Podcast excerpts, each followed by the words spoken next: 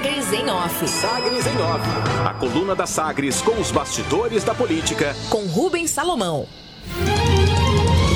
Os destaques da edição desta sexta-feira, dia 3 de dezembro, como antecipado aqui pela Sagres, insatisfações da base do governador Ronaldo Caiado. Forças políticas trabalham duramente contra Daniel na vice de Caiado, é o que afirma Renato de Castro. O ex-prefeito de Goianésia e atual presidente da Codego, a Companhia de Desenvolvimento de Goiás, voltou a reafirmar a resistência dele próprio e de parte da base aliada do governador Ronaldo Caiado contra a presença de Daniel Vilela, do MDB, como pré-candidato à vice-governadoria. Depois de manifestações duras em conversas de bastidores, Renato de Castro defendeu publicamente a saída do presidente do MDB do posto de pré-candidato a vice, né, até o prazo das convenções partidárias em agosto de 2022.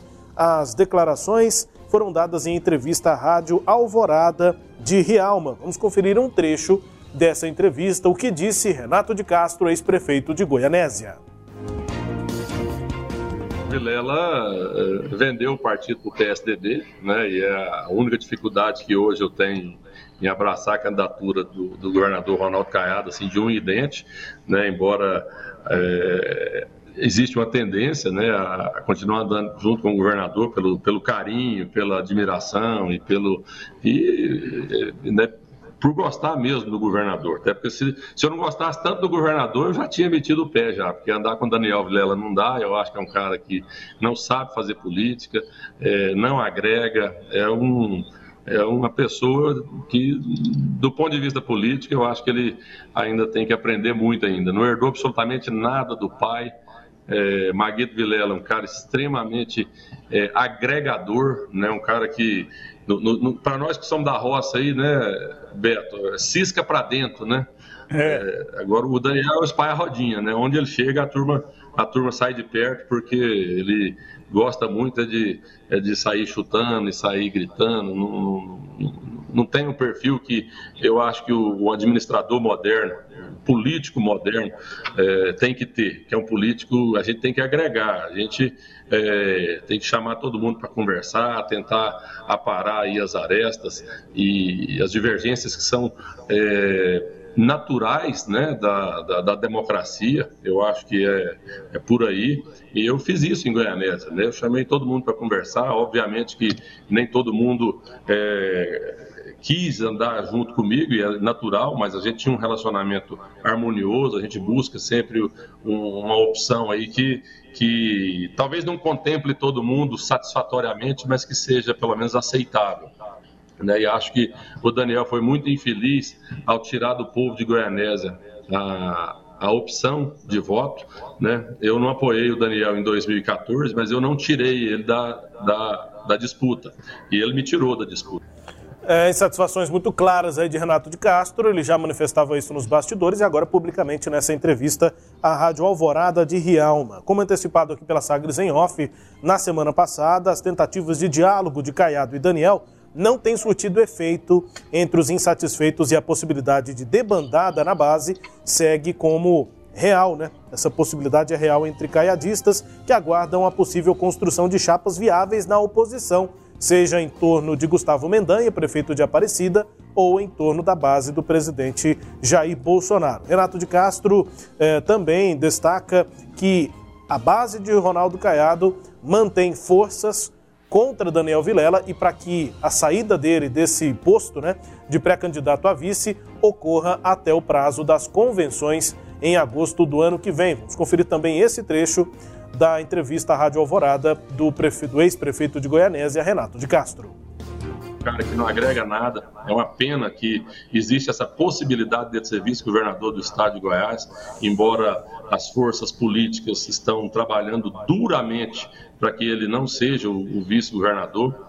E eu sou talvez um, uma das pessoas que mais quer tirar, porque eu acho que Goiás não merece ter um vice-governador como o Daniel Vilela. Mas vamos, vamos, vamos, vamos ver o que, que vai dar. Gosto muito do, do governador Caiado, como pessoa, gosto muito do estilo dele de governar, quero estar junto com ele, existe uma tendência muito grande a estar junto com ele, exatamente pelo carinho que eu tenho pelo governador, apesar do Daniel Vilela. Mas é uma pessoa que está longe ainda das convenções partidárias, muita água para passar debaixo da ponte, e acho que até a convenção em agosto, o Daniel não se sustenta. Pois é, e ao considerar que muita água vai passar por baixo dessa ponte até as convenções, Renato de Castro eh, afirma, aponta qual seria um nome ideal para vice de Caiado em 2022. Seria o nome da filha de Iris Rezende, Ana Paula Rezende. Confira. Eu, na minha cabeça hoje, quem tem voto é, no MDB e que agregaria assim 100% do MDB, tanto a velha guarda do MDB, quanto o MDB novo, quanto aqueles simpatizantes, quanto gente que não é do MDB, mas que, pelo carinho que tem com o Iris Rezende, pela gratidão que tem com, com o ex-governador Iris Rezende Machado, que poderia agregar isso aí, a filha do, do Iris Rezende.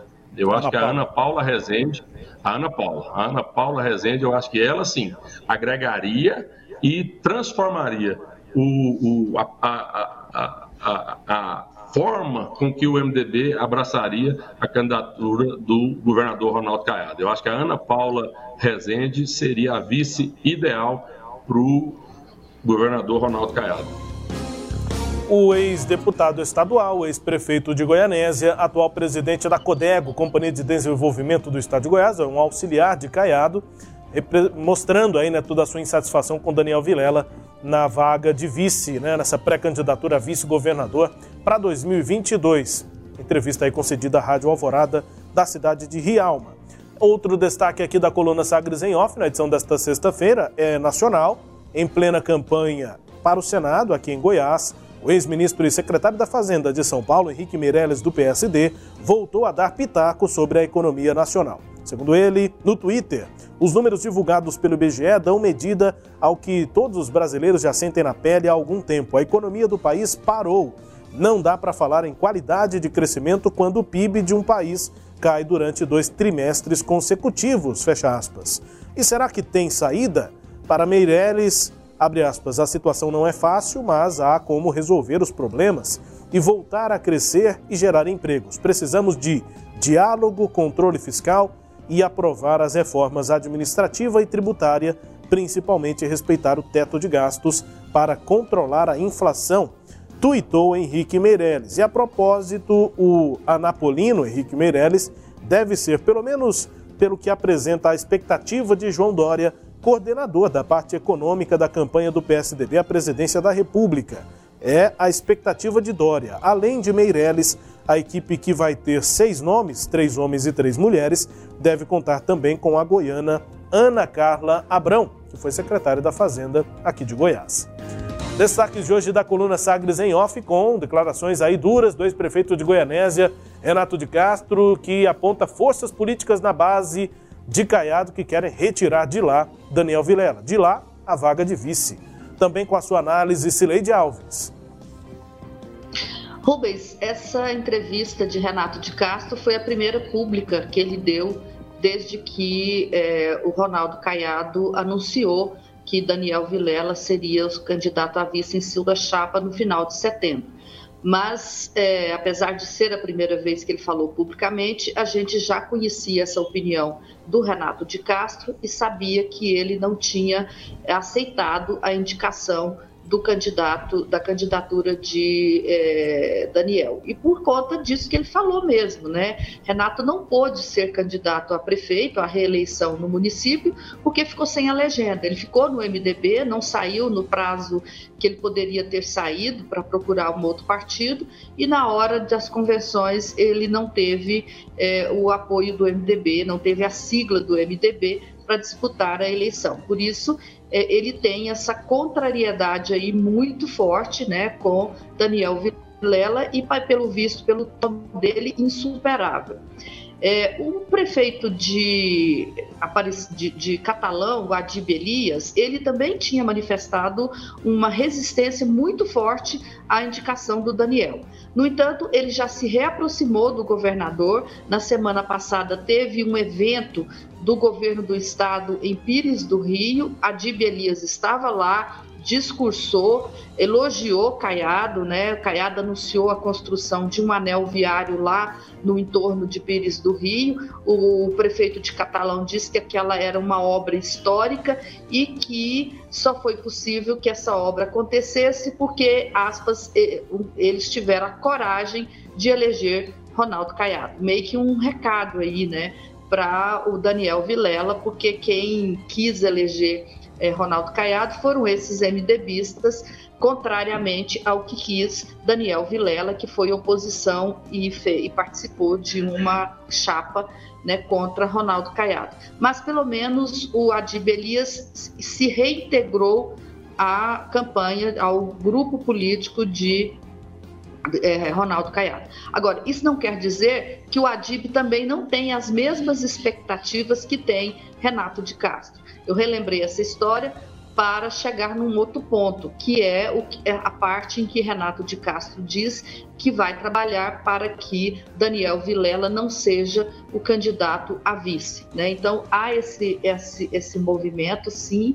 Né? Eu não sei se ele vai ter força política, afinal de contas, o governador já tomou a decisão, ele teria que recuar dessa decisão, mas o fato é que Ronaldo Caiado vai ter que enfrentar esse trabalho de bastidor que algumas lideranças vão fazer. E não são poucas, são muitas lideranças contrariadas. O Renato de Castro apenas expressou e com muita contundência a contrariedade dele. Outros têm sido mais discretos, como é o caso que eu citei agora de Adib Elias, lá de Catalão, Rubens.